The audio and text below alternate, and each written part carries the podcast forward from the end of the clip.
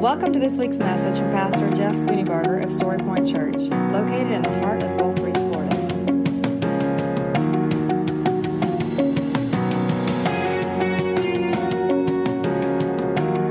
And now, here's Pastor Jeff Spooneybarger with this week's message from Story Point Church. You know, I, I told Shannon last night when we were driving home from something we had, I said, man, tomorrow's going to be thin. But I want you to know something. I'm a priest today like there's a thousand people in here. I cannot help but be excited about what I'm going to talk to you about. Here's why. In this room, all of us are going to, uh, I better turn this off. In this room, all of us are going to listen. Some of us are going to hear. But this morning I woke up with the very firm conviction that one of us is going to let the Word of God take root inside of our heart today. And it's going to grow into something that is absolutely beyond what you and I could ever possibly even imagine. There is something going on inside of somebody here today. And you're going to leave this place. Maybe it's somebody watching my Facebook. You're going to leave this place and you're going to say to yourself, God has met me here. And I believe that the scripture is right when it says that the word of God will not come back void. Amen? So, what you do with God's word inside of your heart is going to make all the difference in the world. Now, in order for the root, to, the word to take root, it's got to fall on good soil. Jesus told us that. And you control that. Is your heart soil good? And then it's got to be watered. And, and the way you water the Word of God inside of your heart is you do what you know is the next thing to do. You allow obedience to be the water. And as you are obedient, are obedient step by step by step, God begins to grow something inside of you that is absolutely marvelous. And I promise you, something you could never grow on your own. So this morning, I want to ask you the question What is your finish line? If you will, open your Bibles to Hebrews chapter 12 and, and as you're doing that, ask yourself this question What is your finish line? As I've studied this week, what I've discovered is that there's a finish line that is, you, that is common to all of us. And that finish line ultimately is well done, my good and faithful servant. One day those words will be heard. Well done, my good and faithful servant. But that broad finish line or that general finish line, I think for, indivi- for each of us individually, there's a specific fi- finish line. And that is the question of what has God placed you on this earth to do? Why do you exist? Why do you live and why do you breathe? What is it that God has intended for your life? Now, as I was speaking to First Baptist this morning, I told them, I said, some of you uh, have never thought about this, and some of you might be saying, Well, I, I've, I've done so much in my life, but I, have never really thought about the kingdom, and I've never really thought about the finish line, and so um, I'm, I'm, I'm just not sure I have enough time to do what God's called me to do. And here's the answer to that God can do in one day what you could not do in a thousand years. God can do in one moment what you could not do in a lifetime. Because when we let God do what His purpose and plan in our life is for Him to do, it will not only amaze us and literally blow us away, but it will surprise us that all of that was in us. And here's why because God has intended that your life count for something. But not so that your life could count, but so that God could be glorified in and through and by you. You know, as, as I look at these passages of Scripture, each one of them cuts to my heart and it brings out in me an excitement and this, this intensity and this, this overwhelming urgency to be all that God has called and purposed for in my life. To the point where I really don't care what you think because I don't have to answer to you when I stand before the Father and you don't answer for me. And what I'm going to tell you is this I'm not going to give you the answer, I'm going to give you the command. I hope that I'll spark inside of you this hunger and this thirst to allow God to do in your life what He's purposed since from before you were born to do. And I want you to figure out what it is that God wants you to do. And by the way, that's not hard. We make it way too complicated. In Hebrews chapter 12, we looked at this passage last week, but in Hebrews chapter 12, this is what the scripture tells us. Give me a moment to find Hebrews. That's one of those chapters that, one of those books that's, it's not where you think it is. Hebrews chapter 12 in verse 1 and 2, it says, Therefore, since we are surrounded by such a great cloud of witnesses. In other words, we've got this cheering section. It's this stadium full of people, and the faces in that stadium are those who've gone before us, the heroes of the faith. If you want to know what some of those faces would look like, go to chapter 11. It's the hall of faith. By faith, Abraham. By faith, Isaac. By faith, Joseph. By faith, by faith, by faith. And it's this cloud of witnesses that the picture we have is they're watching our life and they're cheering us on. It's a very real picture of a, of a sporting event. It's a real picture of a race. I've been to a few track races in my life. The tracks weren't racing, but the runners were racing on the track. Just wanted to clarify. And there's nothing like the, the intensity of hearing the pop and the runners jump off the start. And as they're racing, they're strategizing and they're planning and they're realizing either it's a short race, a sprint, sprint, or it's a long race. Hannah, as you know, was the 3200. She ran the long distance, which means we were always the very last people to run. And since she was a girl, it was the last of the last people to run because they have the dudes first, then they have the girls. Is that, the, maybe it was, anyways, I just remember it was a long day if you stayed the whole day. Good thing they sold hot dogs and popcorn. But of course, I'm too cheap to buy it, so I never got to, anyways, that's another story. But as they, as they, as they pop, you're watching as these runners are positioning themselves. They don't want to run too fast because they want to finish, but they also don't want to, go too slow because they don't want to be to where they can never catch up. And so they're pacing themselves. And then there's a point in the race at which they realize they better start to kick. There's, there's a point at which they realize if they don't give it all they've got, they're not going to win. And they're just going to see their competitors run in front of them and they will not be able to catch up. And so I love it because I was the dad coach who knew nothing about running, but what I could do is I could yell and I could say, You can do it! In fact, we gave Hannah this name, the cheetah. It was so corny and goofy. Run, cheetah, run! And everybody's like, what the heck are you talking about? But it worked for me, okay? It never helped her win a race, but I enjoyed it. But I knew that at some point, if she didn't kick it into gear, she was not going to catch up. Can you, can you just feel like it, what it would have been to be there? That is what this surrounding cloud of witness is doing right now with you in your life. They're saying it's time to kick. You've turned the corner.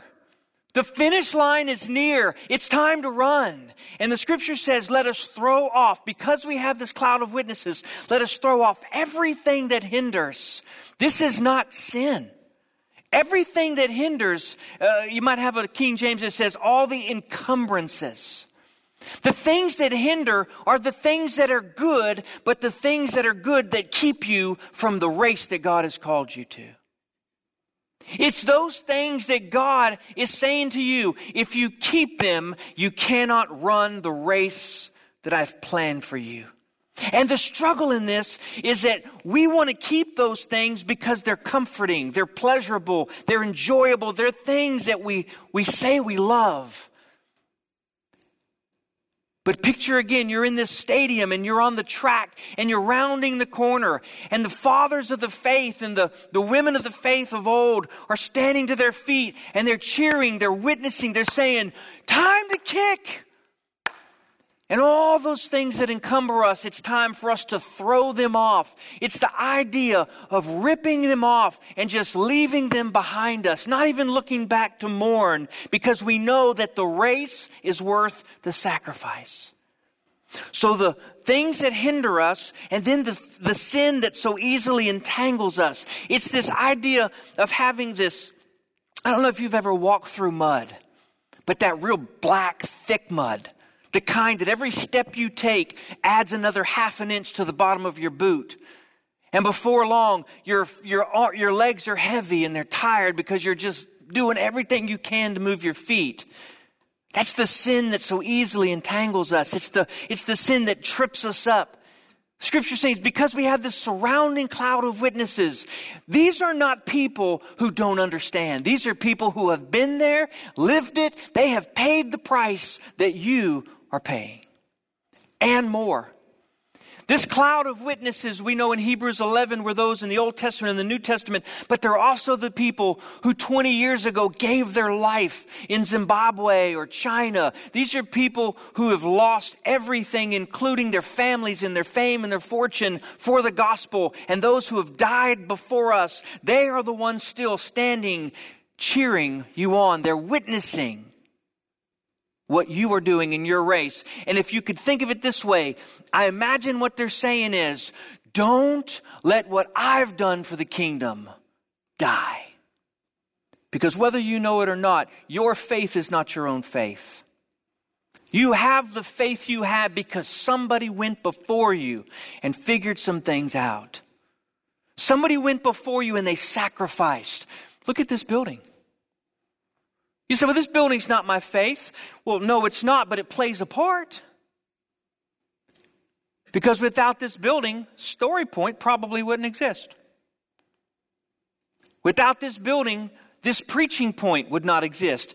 If we didn't have Story Point, most of you would not be a part of First Baptist because you're probably looking for something different. I don't know, but I'm just supposing. But this building was built by a dream of somebody about 20 years, actually more than 20, probably 25 years ago. The total cost was probably close to $2 million. They raised the cash to begin building, and then we had a debt on it for about $1.3 million. And in case you're wondering, oh, well, that's a lot to spend on a building, what you need to know about this building is that because they thought of this the way that they did, it's not only served people meals here, but it served people in the community, it served people in Beach Haven, and it, every single month it serves people who are homeless who go to the Waterfront Rescue Mission. It's a place that people can come and drop off shoe boxes that will take the gospel to the uttermost parts of the earth. It's a place where a school, when it had no more building on the beach because of Hurricane Ivan could come to us as a church and say, We need you. And we could say, We have this giant building with nobody in it. Come and do school here for a year and a half. And all of these different stories because somebody, maybe 25 years ago, said, We have this dream of building a building that could be used as a place for the gospel to be, to, to be, to, to be sent this building has had mission conferences where I know for a fact that lives have been changed. I've heard testimonies of people who've knelt right here and through those through that act of kneeling they have had encounters with God where God has wrecked their world in such a good and glorious way. And yet this building has so many stories of the faithfulness of those who've gone before who've sacrificed not only time, but also money. I'm looking around, I'm wondering if anybody in this room besides me, I think a few maybe, have a dime invested in this building. I'm not, I'm not saying if you weren't here, you weren't here, and, and we paid it off. It was, it's, we're fully debt free. But, but only a few in this room, perhaps, have given a single dime for this to be built. But because other people had the vision of it, your faith has grown, at least some, in part because of this little piece of the kingdom. Does that make sense? And so when they're standing up there cheering on the, the believers of today, I have to wonder if part of them is saying, and, and it's not for their own glory, it's for the work. I, I wonder if part of them is saying, don't let die what we bled for. Don't drop the ball. Don't drop the baton because the race doesn't end with you, only your part of the race ends. And you pass it on to somebody else. None of us have a, has a faith that was not bought by somebody else's blood, sweat, and tears. That's why we can't just kick tradition to the curb. That's why we have to be mindful and, and honoring of those who've come before us. He says, Let us throw off everything that hinders. Let us throw off the sin that easily entangles, and let us run with perseverance. Listen to what it says the race marked out for us. There is a race marked out for you. What is your finish line? See, I don't believe you can really know what your race is till you know what your finish line is. A bunch of these business books have a very simple concept begin with the end in mind. How do you know where to go if you don't know where you're supposed to wind up? Now you can you can accidentally wind up some places. That's fine. That works occasionally. But if you want to live the life that God has intended for you, you got to know where you're going. And so you might say, "Well, how do I know where I'm going? How do I know what God has for me? How do I know God's purpose and his plan? How do I actually figure out what the finish line is?" It's really very simple. this is going to blow your mind. It's not a matter of spending hours and days and weeks and months, you know, pouring through things. No, it's really this simple. What do you have? What you have is what God wants from you. There's a story in the Bible of a time where Jesus was on the hillside. He was teaching the crowd. There were 5,000 men. The Bible specifically says there's 5,000 men and then there were women and children. So easily 10,000, 15,000 people on this hillside. It was getting late. So his disciples, as spiritual men that they were, they came to Jesus and said, Hey, Jesus, let's send these people away so they can go get some food because the Popeyes line is long at this time of night and we don't want to wrap around the building twice. So, isn't that crazy? You ever think in your wildest dreams that Popeyes would have a line that wraps around the building twice? We are, we are some desperate people if that's the case. I can understand Jesus chicken. I can understand Chick fil A doing that. But Popeyes? I ain't waiting in line 30 minutes for a piece of crispy chicken. I just ain't doing it. The disciples said to Jesus, The line's getting long at the drive through. We got to go. Send these people away. And Jesus' answer to them was shocking because he called them to the impossible. He said, You give them something to eat. I always, you know, I have this weird mind sometimes, most of the time. And I, and I, and I like to imagine these scenarios if, as if I was there watching, right? And I always try to put voices on Jesus. What would it be like if he used like a mafia voice? You give them something to eat. I mean, I just, you ever do that? Am I the only one on the planet that does that? Okay, apparently I am. Now you're going to start though, right? Could you imagine it being, if he was just joking, did a Mickey Mouse voice, you give them something to eat. I mean, could you just imagine? That would be hilarious. If, it, if I were Jesus, that's what I would have done. Anyways, he says to them, in however he wanted to say, whatever voice he used, you give them something to eat. And they were like, uh, Jesus, I'm not sure if you know this, but we're poor. We used to have money because we used to fish. But remember that time where you said, Come follow me and I'll make you fishers of men? Well, guess what? Fishing for men don't pay that much. He said, We left our nets to follow you. You know, we barely have enough to feed ourselves. We're, we're still living in mama's attic, right? I mean, we, we, have, we have very little. So, how are we going to feed these people? And Jesus asked the question of them that I believe he's asking of you and me. And I think this determines our finish line.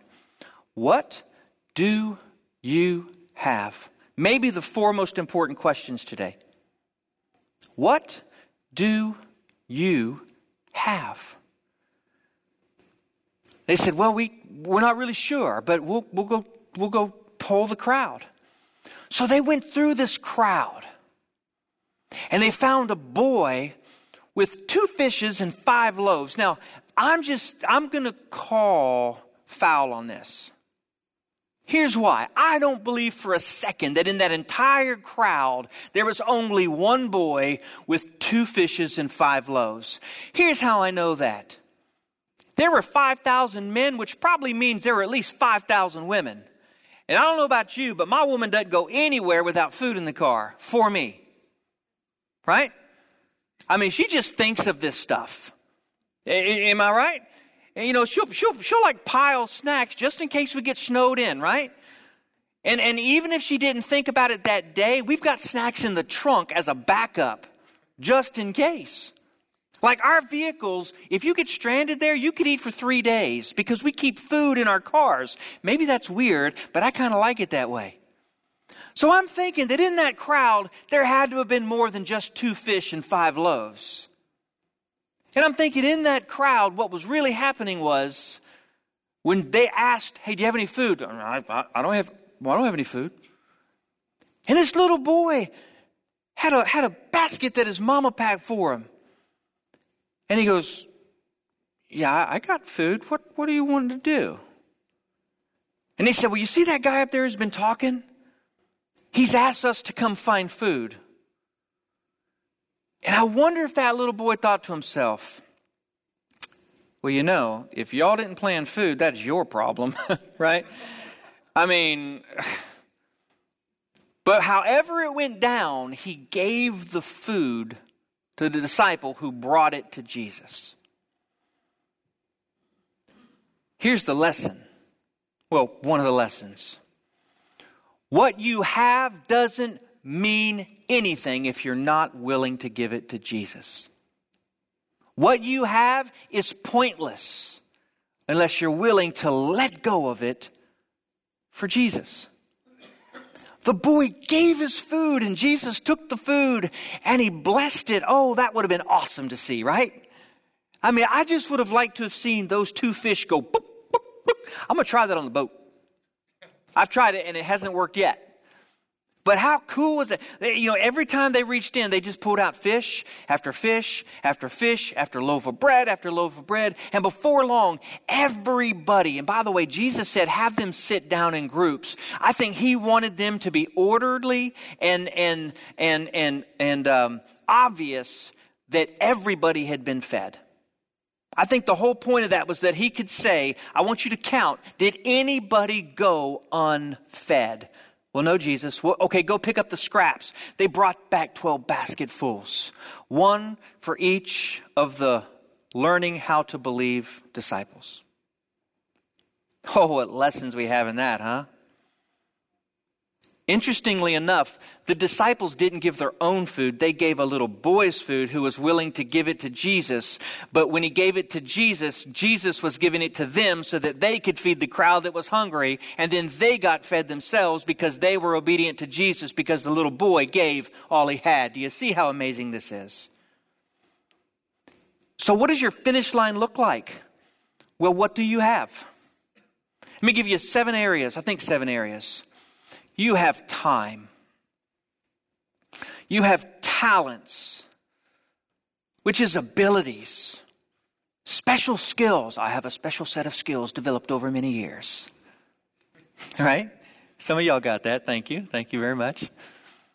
You have a spiritual gift, maybe even a few of them.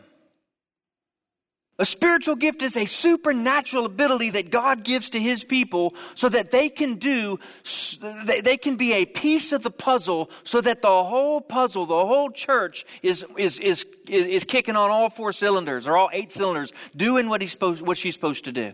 That's a spiritual gift. You have money.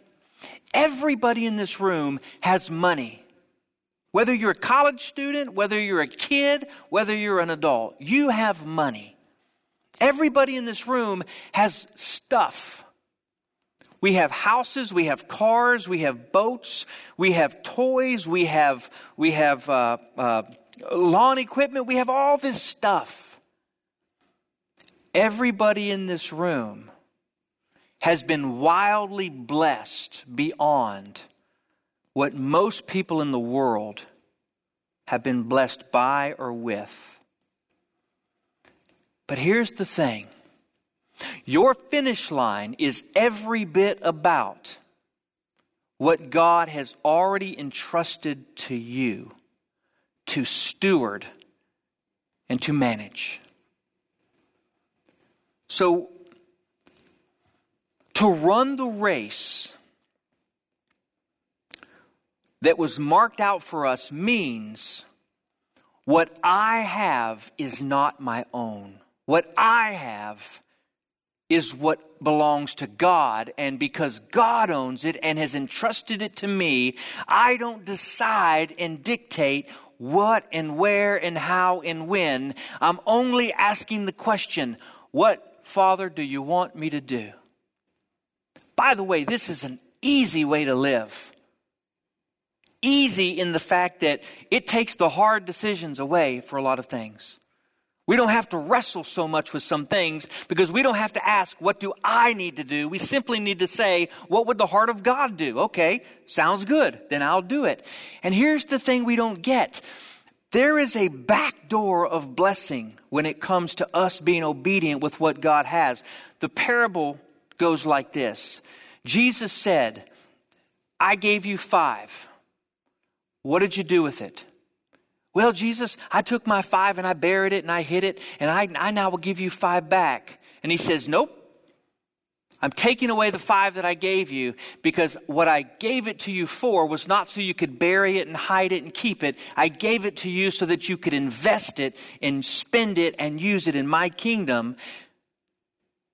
So he who has will be given more, and if you haven't used it, It'll be taken away. The other alternative is I've given you five. What did you do? Well, I took that five and I, I took a risk.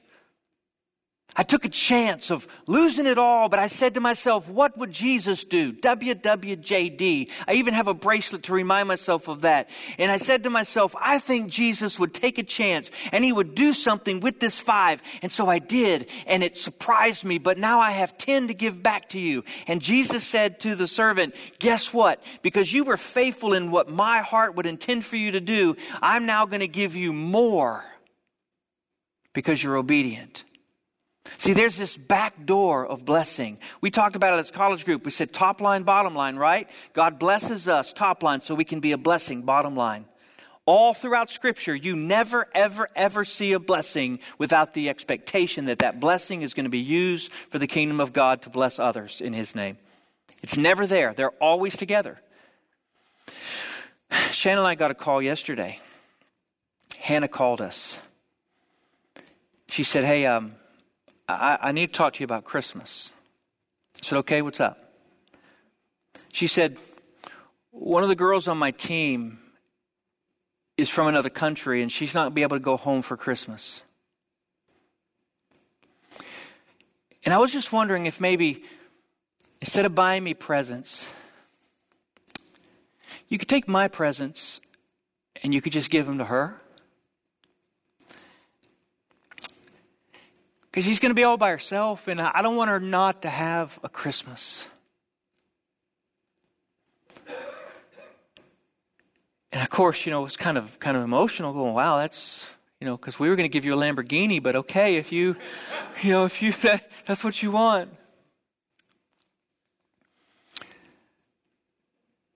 And I said, "No, we won't do that." because we're not poor. We have enough money that we can buy you presents and her presents. And my first thought as a father was no, I'm not going to withhold gifts from you so I can give them to her. But because you care about her, I'm going to give gifts to you and to her. Because that makes me happy. It makes me happy to see that you love people and that you are willing to sacrifice. Well, that your sacrifice is, is, is, is, is, is a blessing. And so I can do both. I've got enough. And it dawned on me that is the purpose of what God is saying. He doesn't have to take from you to give to somebody else. No, but what He does do is He gives to you so that you will give to somebody else. And then he says, Now I'm going to fill back up what you don't have anymore. Because I know you're going to do with my stuff what I would do with my stuff. And I am a giving, gracious, kind, loving, generous God. Your finish line has everything to do with what you have now. You know, I think that maybe our finish line, it doesn't change as we get older, but it does get more defined. But you don't need to worry about that. You just need to worry about right now. What do you have? And then ask the question Are you willing to give what you have? But I don't have much. Don't believe that lie. You have more than you possibly could count. But maybe you don't see what you have because God has hidden it from you so that maybe so you won't be overwhelmed, but also maybe because He seeks obedience before He gives wisdom. He seeks obedience before He gives you more direction. Because if, if we're not faithful for, with what we know to be true, why would God expect us to be faithful with what we don't yet know? Amen? So I want you to look in the scripture in uh, 2 Timothy. So Paul is, is, is speaking of this, this race in 2 Timothy, he continues this thought, and actually in multiple places in the scripture, this, this picture of a race, that we're running this race, there is a finish line. And as we run, what we're running for is a reward. We're running for a crown. He, he makes it very clear in the scripture that this, it's, it's in uh, 1 Corinthians chapter 9 that he does this. He makes it clear that, that the run that we're, we're running for is not a crown that is perishable. And he's referring to the Isthmian Games. You know, back in, in, in his days, they would have these big Olympic games and, and the, the winner of the games would not get a gold medal. They wouldn't get money. They wouldn't get a Reebok sponsorship and they wouldn't get, you know, they wouldn't be on the toast, uh, uh, the cereal boxes, they got, they got a, a, a crown of leaves. Like somebody back in the back room would go, I'm building the crown for the winner. Whoever gives their life and wins this whole thing, they get this marvelous bush on their head. But it was the honor. It was the ability to say, I finished. And so this wreath is the backdrop between, but, but for what Paul is talking about. And he's saying, You're not running for a wreath, a, a wreath, a crown made of leaves. You are running for a crown of righteousness. You're running for a crown that is built by the hands of the living God. And this picture that we have is that God is going to give us a crown. But there's more. But wait, there's more. It's not that just that, just that God is going to give us this crown of righteousness.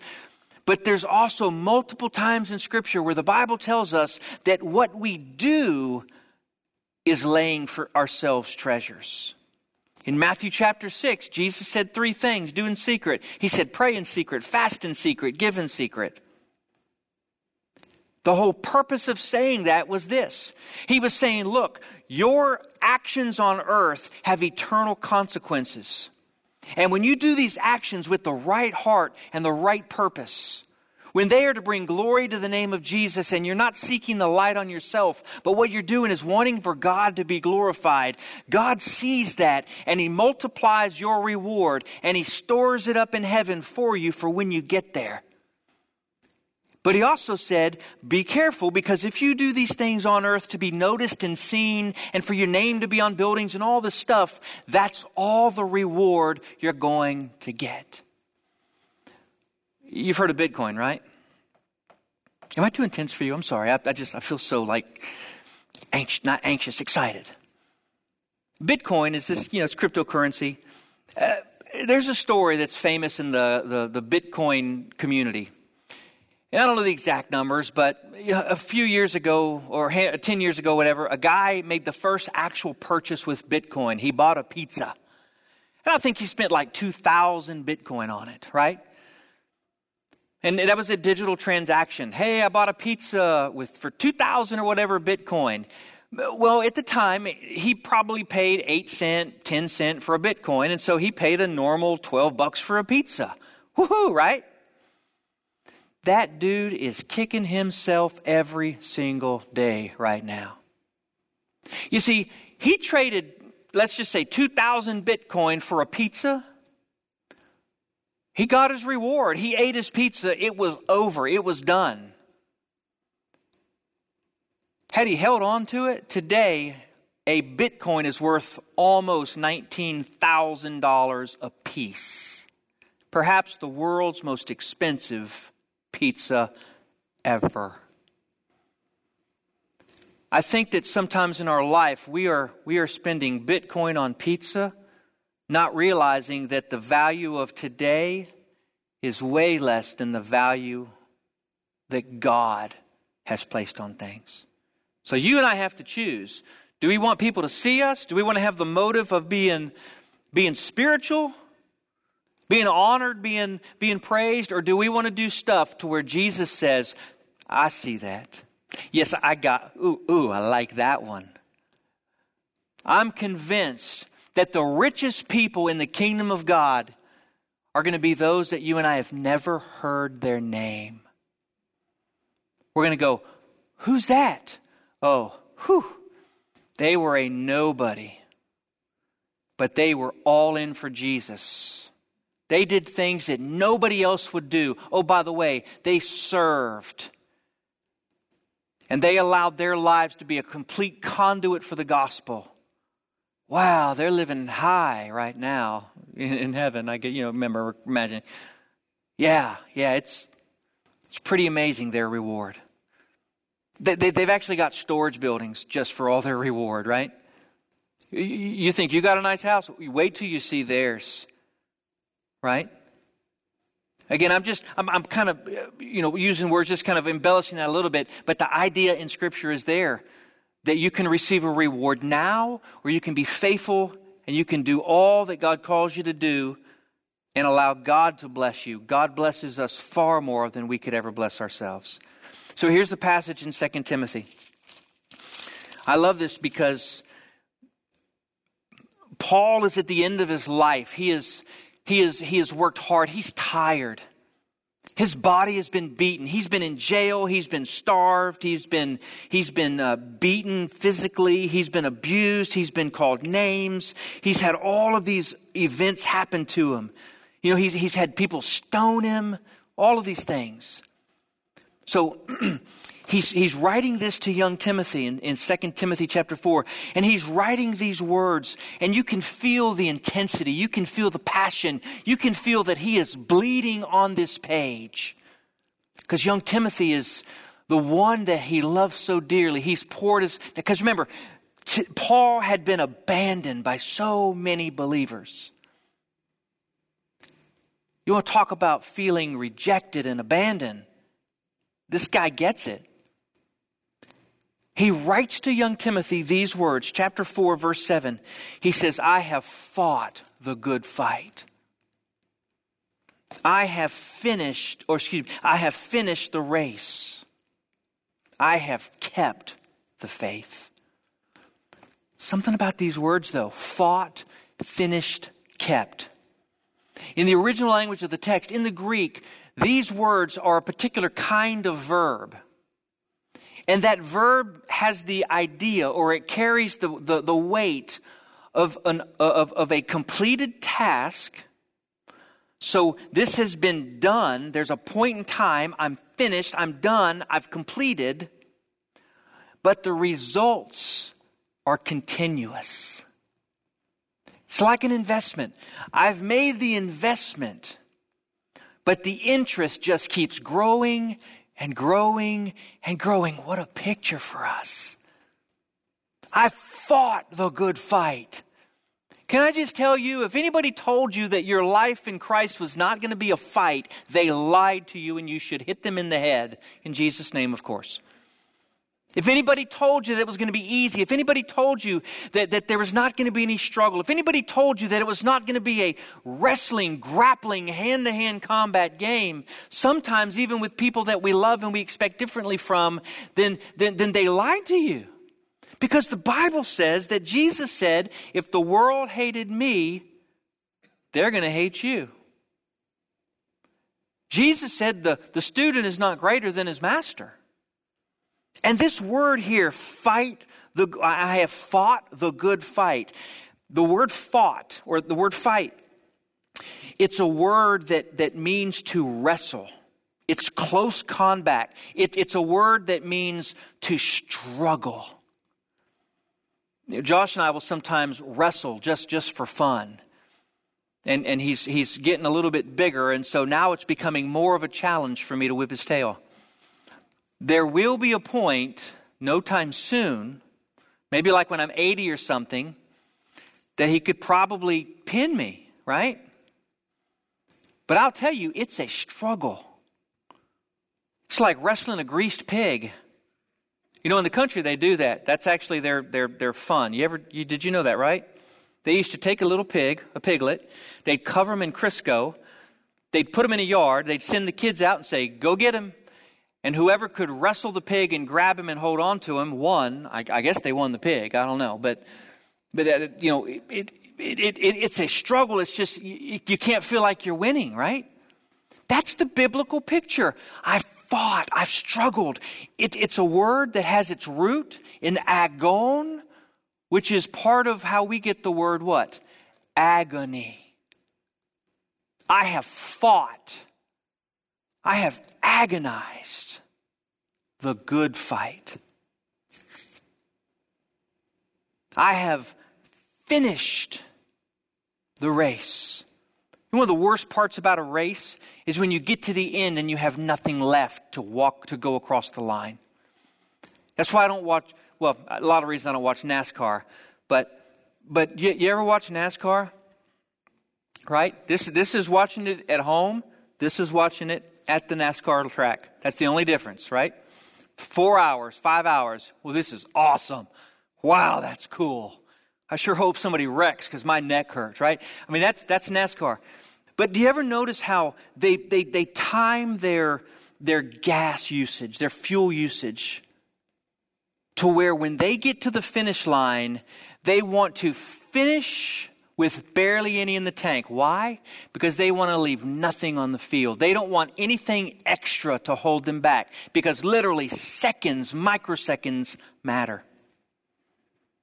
When Paul says, I've, uh, I've, I've fought the good fight, I've finished the race, I've kept the faith, faith, what he was saying was, I have given everything and I've got nothing left here at the end because all has been laid on the field. What a shame when you watch those NASCAR races, because I know some of y'all do, maybe. And this guy that's been winning, gets 100 yards from the finish line, and the announcer says, Oh, looks like they miscalculated his fuel. And he goes, boop, boop, boop, boop, boop, boop, boop. And everybody flies by him because he didn't have enough to the end. You know what the goal is for me? I want to end with just enough in the tank to eve to, to, to push me over the finish line. And that includes everything energy, passion, money, stuff, everything. Because what good does it do if after I'm gone, there's a stockyard or a, there's, a, there's a closet full of stuff that God blessed me with that I was saving for a rainy day, just in case? Amen? I read this story, or I saw this story this week. Anybody know what time it is? Yeah, okay, time to be done. I read this story this week about this girl. Somewhere around middle school, she she found out, she got the diagnosis, maybe it was being in high school, that she had MS. MS is a disease that affects the nerves, and so she was faced with the reality that that she was going to have a life of of struggle. But she had a gift of running she was able she was able to run and not just run but run fast she didn't just run with the girls. She like beat all the girls. She was now running with the boys. But the doctor said listen your your symptoms are exacerbated by heat. So if you run you're going to get to the point where your entire body is going to be numb. And she talked with her parents about it, she talked with her coach about it, and she decided, I've been given this gift. I've got to use it. It's something I can do. And so this young high school girl began to run, and the symptoms began to flare up and get worse and worse and worse. And so this is how it happened. When she was on the starting block, she could feel every part of her body. As soon as the gun would go off, she would begin to run. She would get into position, and as she began to run, her toes would go numb and then her feet would go numb. And then she couldn't feel her ankles, and then her calves, and it would move up to her knees. And halfway through the race, somewhere, Her whole body was numb from here down. She could look and see that her legs were moving, but she could not feel anything. She had to learn, which is hard for a runner because you can't pace yourself. You can't know, uh, you know, you, you can't feel uh, things in the ground that are uneven. It was very, very dangerous. By the end of the race, she was completely numb, that she also wasn't able to fully stop. Because when she would stop, she would just collapse to the ground. So her coach said, I will be there for you. I watched the video of this. It's marvelous. At the end of the race, her coach would go to the finish line and he would stand about this far back. And as she would cross the line, she would fall into his, to his arms with nothing left. He would lay her down on the ground and then scoop her up like this and then walk her over to the infield, set her onto the ground and begin to put ice on her and give her something to drink so that her body would cool down and the feeling would come back into her body. She was leaving it all on the track. Great pain, great frustration, but the race was worth it. She made it to the state finals. The last race of her high school career. She would never run again in this context. She was lined up in the blocks. The gun went off within the first quarter of a mile of the or within the first quarter of the track she got tangled up in the middle of the pack and she fell to the ground. No doubt at this point her legs had already started to become numb.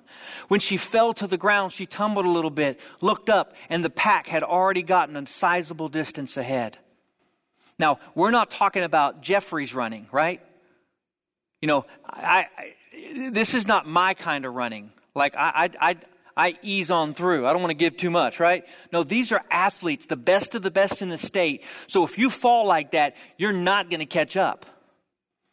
Except that she looked up and she got up and she began to run. And she began to run and she said to herself, This is it. This is all I've got. There will never be another one of these moments. I've got to run like I've never run before. The urgency and the intensity must be greater than it's ever been. She finally did catch up to the back of the pack and she moved her way person by person by person where she was eventually side by side with the leader. They came around that final curve and she said to herself, I've got to kick. And the coach was on the side. You can do it run, run, kick, now's the time. It's all in the video. And it just brings chills all over you. And she said to herself, I've got to go now. She started running. And with complete numbness in her body, she not only made one length, but two lengths and four lengths and five lengths, came across the finish line, fell into her coach's arms, and cried, Help me, Help me. Help me. She'd won because she gave everything she had. If I'm not mistaken, she's now running for a college somewhere because she left it all on the track. What do you have? This is what I have. God says, Well, that's what I want. But it's not enough. Oh, it's plenty. Because there's more where that came from. Oh, and by the way, I'm God. Paul said it this way. Let me read this scripture to you. And then I want to ask you to consider your finish line. In Acts chapter 20, Paul is at, again, this same time, he's at the end of his race. He's reflecting on his life. He's saying farewell to the Ephesian elders. He's, he, he, he's, he, he's saying to these people, I will never see you again. You will never see me again on this side of heaven. He knows that he's on his way to death. He's on his last farewell. As soon as he gets on this boat that he's about to get on, he's done in chapter 20 of Acts, Verse 24, 24, this is what he says. He says, I consider my life worth nothing to me. If only I may finish the race and complete the task the Lord Jesus has given to me the task of testifying to the gospel of God's grace. Oh, that we would get to that point. I consider my life nothing to me. Nothing. You know, over the last several months, that's been my prayer. Lord, I, I, don't care where, when, why, what, how, how much. The answer is yes. Don't matter. Because, you know, uh, Shannon and I are looking at our life and going, we have been really blessed. I mean, we're not rich, we got a house, we got a roof over our head, we got, we got a couple cars, you know, we got some toys. But none of that matters if I leave anything on the field. I want to invite you today to clarify your finish line.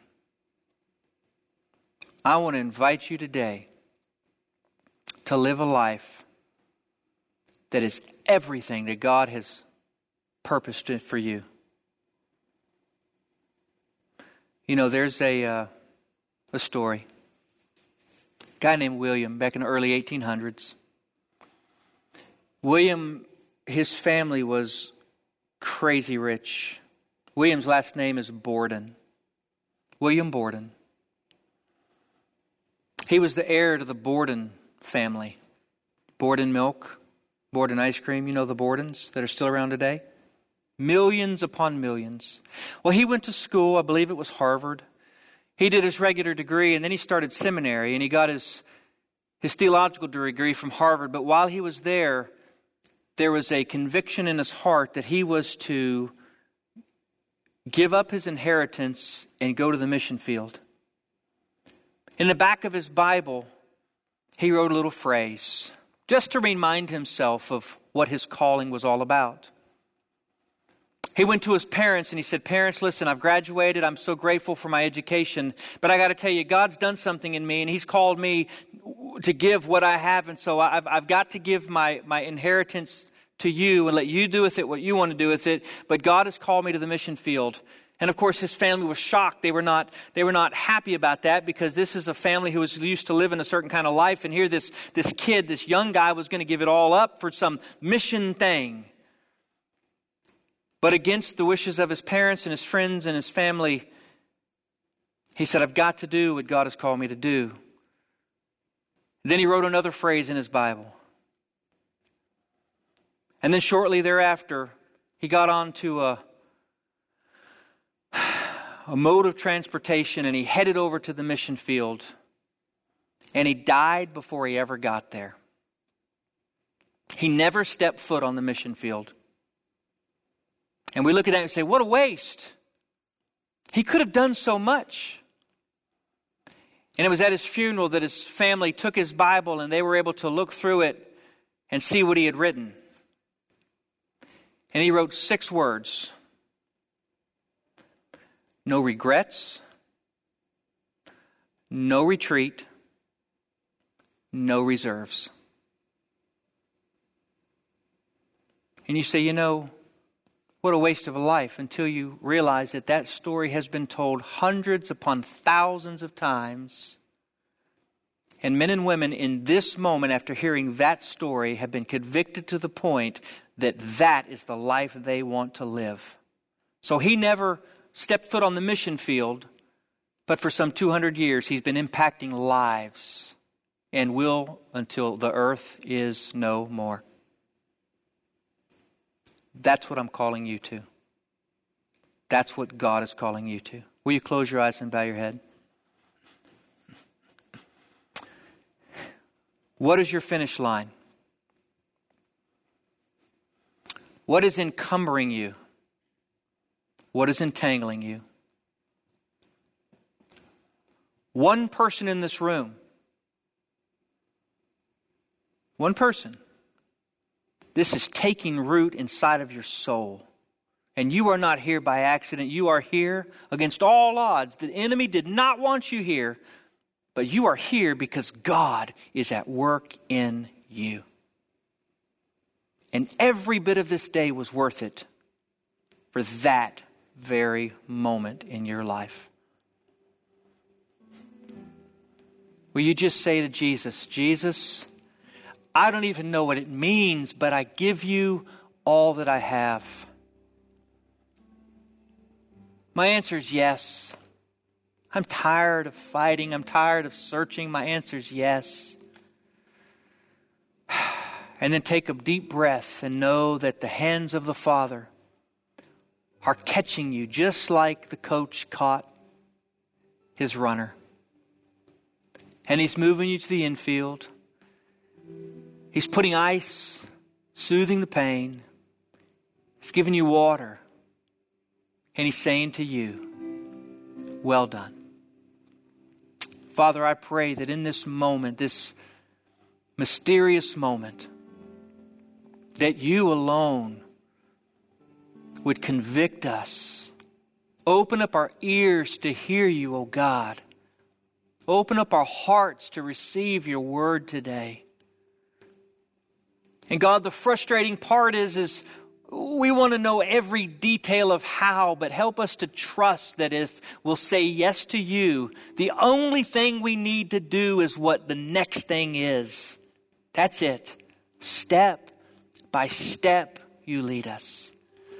God, I pray for all of those watching by Facebook, even. Lord, I know that, that even through the, the, the even through the miracle of that, you can speak to hearts.